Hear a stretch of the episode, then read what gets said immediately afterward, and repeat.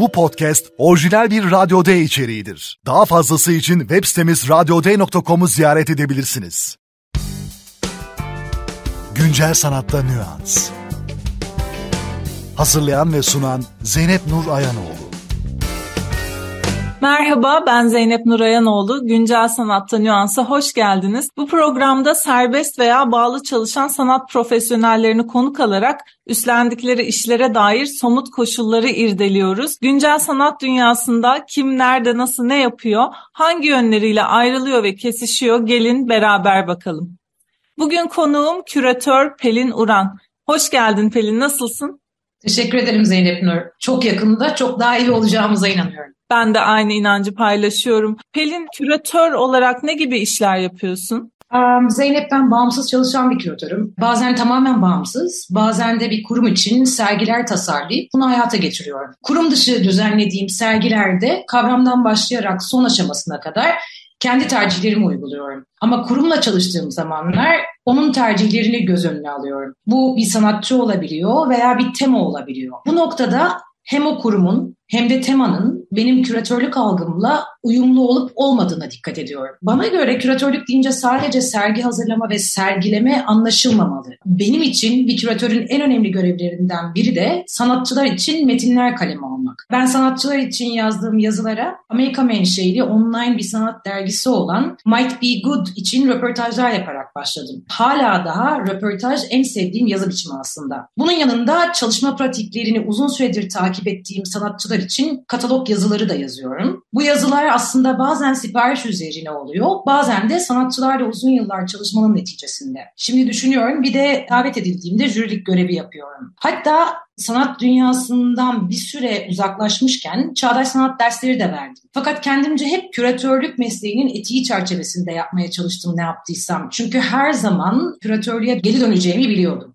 Şimdilerde ise Eylül 2023'te açılacak bir sergi üzerine çalışıyorum. Sergi düzenlemekten, röportajlar yapmaktan bahsettin. Katalog yazıları, jürilik görevi, dersler vermek dedin. Bunlar zaten zannediyorum ki sanat profesyonellerinin yayıldığı noktaların hepsine değinen işler. Bir yandan senin de hepsini üstlendiğini gördük. Peki hangi görevlerle geçiyor günlerin? Yani bunları nasıl yapıyorsun, nasıl organize ediyorsun? Biraz eskiden başlayayım. 2005-2007 yılları arasında Torino şehrinde bulunan ve kar amacı gütmeyen bir çağdaş sanat kurumu olan Fondazione Sandretto'da çalıştığım dönemi saymazsak hep bağımsız kötü olarak çalıştım. İlk yıllarda çok uzun süreli kalmak koşuluyla seyahatler ediyordum. Bazen kurumlarla ortak, bazense daha bağımsız projelerde çalışmak için. O dönemde yurt dışında olmayı tercih ediyordum. Hem sanatçıları tanımaya çalıştığım, hem gittiğim yerlerde projeler geliştirdiğim veya benim için çok önemliydi o dönem felsefe seminerlerine katıldığım uzun soluklu yolculuklardı bunlar. Oldukça da faydalı oldu benim için. Bilhassa İtalya'da geçirdiğim zamanlar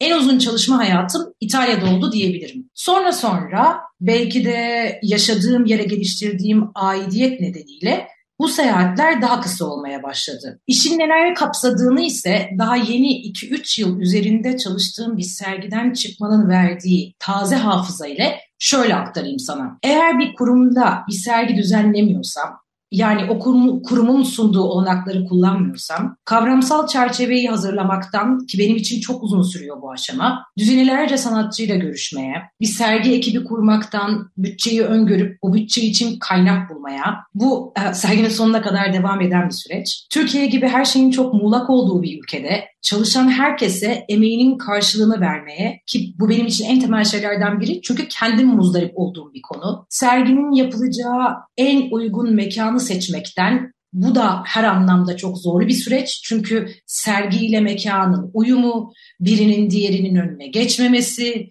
güvenlik, ulaşımın kolaylığı gibi çok etraflıca düşünülmesi gereken bir aşama. Ekibe liderlik etmekten her daim sanatçı ziyaretleri yapmaya devam etmeye, özellikle sergide yer alacaksa ki benim sergilerimde her zaman yer alıyor, yabancı sanatçıları bu kurum dışı projede olmaya ikna etmeye hatta güven vermeye, sergi eşlik edecek yayını hazırlamaktan, bu yayınlarda sergiden sergiye değişiklik gösteriyor. En son sergimdeki yayın bir kitaptı. İşleri mekana yerleştirmekten, sanatçıların işleri göstermek istedikleri en uygun koşulu sağlamaya çalışmaya, sergi süresince en çok izleyici gelmesini sağlayacak şekilde basın ve sosyal medya çalışmasını desteklemeye ve gerektiğinde izleyicilere sergi turu vermeye kadar uzanan Gayet meşakkatli ama bir o kadar da tatmin edici bir süreç bence. Bir taraftan da şunu eklemek istiyorum. Biraz da obsesif olmayı gerektiriyor tüm bunları kotarabilmek. İş arkadaşlarımın beni en eleştirdiği taraf bu ama obsesif olmadan bunları nasıl kotarabileceğimi bilmiyorum. Genelden özele doğru götürürken küratörlük şemsiyesi altında üstlendiğin görevleri bir bir basamak basamak çok güzel açıkladın. Senin de Yaran Rosa serginde bir kitap da yaptın. Serginin sonrasında bize kalan çok değerli emeğinizi gösteren bir somut ürün ürün olarak görüyorum onu da. Peki bunca iş ve bunca aslında insanlarla ilişkiyi doğru yürütme gailesi ve senin dediğin gibi obsesyona varan belki tarafıyla birlikte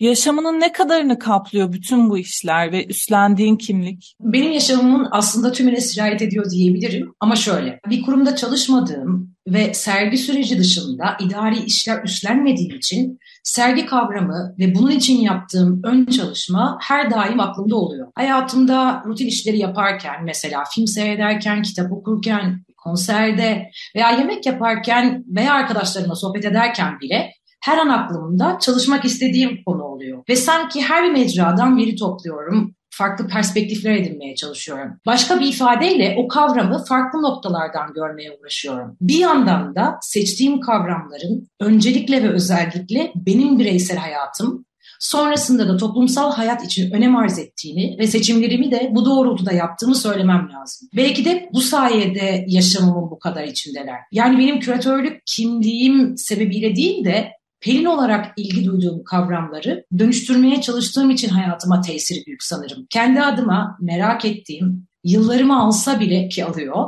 usanmayacağım kavramları seçiyorum çoğunlukla. Bağımsızlığın nasıl sürdürülebileceğine dair de zihinlerimize bir çentik atmış oldun. Çünkü kişisel yaşantılardan ve yaşamdan ve değerlerden ve kimlikten diyelim neşet eden işler aslında bağımsızlığın anahtarı demek ki. Peki işlerinin bunca şey saydığın en emek yoğun tarafı nedir? En çok hangisi zihinsel enerjini alıyor? Hmm aslında ben hayatımda bizim meslek kadar emek gerektiren ama bunun karşılığını alamadığın bir meslek görmedim. Belki vardır şimdi aklıma gelmiyor. Serginin temasını oluşturmak için gereken uzun zaman, konsantrasyon, yalnız olma ihtiyacı ve içe dönüklükten tut, sanatçılar, ekip, ve diğer adını sayamadığım insan ilişkilerinin düzenle yürümesi için elinde olması gereken dışa dönüklük vasıfları ve bu iki tarafta hep birbiriyle bir denge istiyor. Sergi yayınını hazırlama aşamasında birlikte çalıştığımız editör, çevirmen, tasarımcı ile uyumlu çalışmadan tut, mekan yerleştirmesinde çalıştığımız ve olmazsa olmaz teknik ekiple hep temas içinde olmaktan, sanatçıları memnun etmeye kadar her bir adımı emek yoğun bana göre. Tutkusuz yapılacak bir meslek olduğuna inanmıyorum. Hakikaten içe dönüklük ve dışa dönüklük vasıflarının bir arada bulunması bakımından ben de sanat profesyonellerini çok başka bir yere konumlandırıyorum ve emek karşılıklarını alamamaları bakımından. Ben çevirmen olduğum için meslek olarak çevirmenlerin de benzer şekilde hiç emeklerinin karşılığını alamadığını bildiğim halde daha ziyade masa başı ve içe dönük bir iş olduğu için onu başka bir kutuya koyuyorum ama hakikaten sizin işiniz daha farklı. Peki bu noktada sanat profesyoneli nasıl kafa dinler sorusu ve Pelin Uran nasıl kafa dinler? Senin için boş zaman nedir sorusunu yöneltmek istiyorum. ben bir süredir kafa dinleme çözümünü çağdaş sanatın sosyallik gerektiren kısmına katılmamayı tercih etmekte veya minimum katılmakta buldum. Benim için sanıyorum en yorucu kısmı oydu. Bunun bir eksiklik arz ettiğinin de bilincindeyim ve bunun yerine sanatçılarla birebir buluşarak telafi ediyorum bu asosyalliğimi. O zaman sarf etmediğim veya biriktirdiğim diyelim enerjim de bana kalıyor. Onun dışında zamanımı boşa geçirmek demeyelim ama sanat dünyası dışından özellikle mezun olduğum Kadıköy Anadolu Lisesi'nden arkadaşlarımla beraber olmak bana çocuk beni hatırlattığı için sanırım en güzel zamanı onların yanında geçiriyorum. Buna ek olarak evde kavram üzerinde çalışmıyorsam da film seyrederken veya müzik dinlerken yaşadığım yoğun anlar eminim bir şekilde sergi üzerinde etkili oluyordur. Pelin yanıtların için çok teşekkürler. Analitik bir manzara sundun bize. Şimdi hızlı nüanslar köşesine geçelim istiyorum. Bu köşede sana bazı karşıt sorular soracağım ama aslında bunlar sözde karşıtlıklar çünkü cevapları iç içe geçiyor ve birbirinden koparılamaz bir nitelik sergiliyor. Maksadımız sanat sohbetlerinde konunun son kertede gelip dayandığını fark ettiğim ve bize güçlü bir izlek sunan temalara bakmak, içeriden ve gören gözlerle bakmak. Biraz genelleyeceğiz, biraz özelleştireceğiz yerine göre. Hızlı nüanslar başlıyor. Güncel sanatta nüans. Pelin çağdaş sanat mı güncel sanat mı? Çağdaş demeliyim. Herhalde güncelle olan soğuk ilişkimden ötürü. İlgim ve merakım güncel olandan çok ilgilendiğim kavramların tarihsel süreçteki yeri ve bugünden de okunarak belli bir perspektif kazandırması üzerine. Bana göre çağdaş sanat derken daha uzun bir zaman diliminden söz ediyoruz. Ben klasik sanat tarihi aldım Türkiye'de, master da yaptım. Beni Amerika'da küratörlük master yapmaya iten 1960'lardan sonraki sanat ve sanatçılarla ilgileniyor oluşumdu. Bu zaman dilimi bana göre çağdaş sanat. Kurumsal mı kolektif mi? Kolektif diyeceğim. Çünkü benim anlam dünyamda kolektif daha bağımsız ve kısa süreli bir araya gelmişlikleri temsil ediyor. Kurumsalsa sınırları daha belli ve süreli bir yapıyı. Kolektif bir sürece kurumların dışarıdan da katkısı olabiliyor kuşkusuz. Ancak bu bana göre kurum olmadan iş çıkarmak imkansız anlamına gelmiyor. Belirsiz mi tanımlı mı? Kendi çalışma prensibime göre yanıtlayabilirim bu soruyu. Sergi söz konusuysa tanımlı. Bu konuda netim. Ama sanatçı ziyaretleri ise kafamı tamamen boş tutmaya çalıştığım, sanatçıların dünyasına ne kadar girebiliyorsam o kadar tatmin olduğum bir süreç. Kapsayıcı mı kesişimsel mi? Kesişimseli asla göz ardı etmeden kapsayıcı diyebilirim. Belki de tüm kesişimsellerden bir kapsayıcılık doğurmak hedef. Pelin son olarak öncülük mü inisiyatif mi? Bana göre bu iki kavram birbirini içeriyor. İnisiyatif almak benim için daha önemli bir yere geliyor meslek hayatımda. Çünkü aklımda ve kalbimde olanları başka türlü hayata geçirmekte zorlanıyorum. Ve sonuç itibariyle hem de eş zamanlı olarak o inisiyatif önce oluyor zaten çoğu zaman. Yanıtların için, katılımın için çok teşekkürler Pelin. Çok memnun oldum seni ağırladığıma. Ben de çok teşekkür ederim. Ben de burada olmaktan çok mutlu oldum. Tekrar teşekkürler. Bugün küratör Pelin Uran'la birlikteydik. Güncel Sanatta Nüans'ın sonuna geldik. Bir sonraki bölümde görüşmek üzere. Hoşçakalın. Güncel sanatta nüans.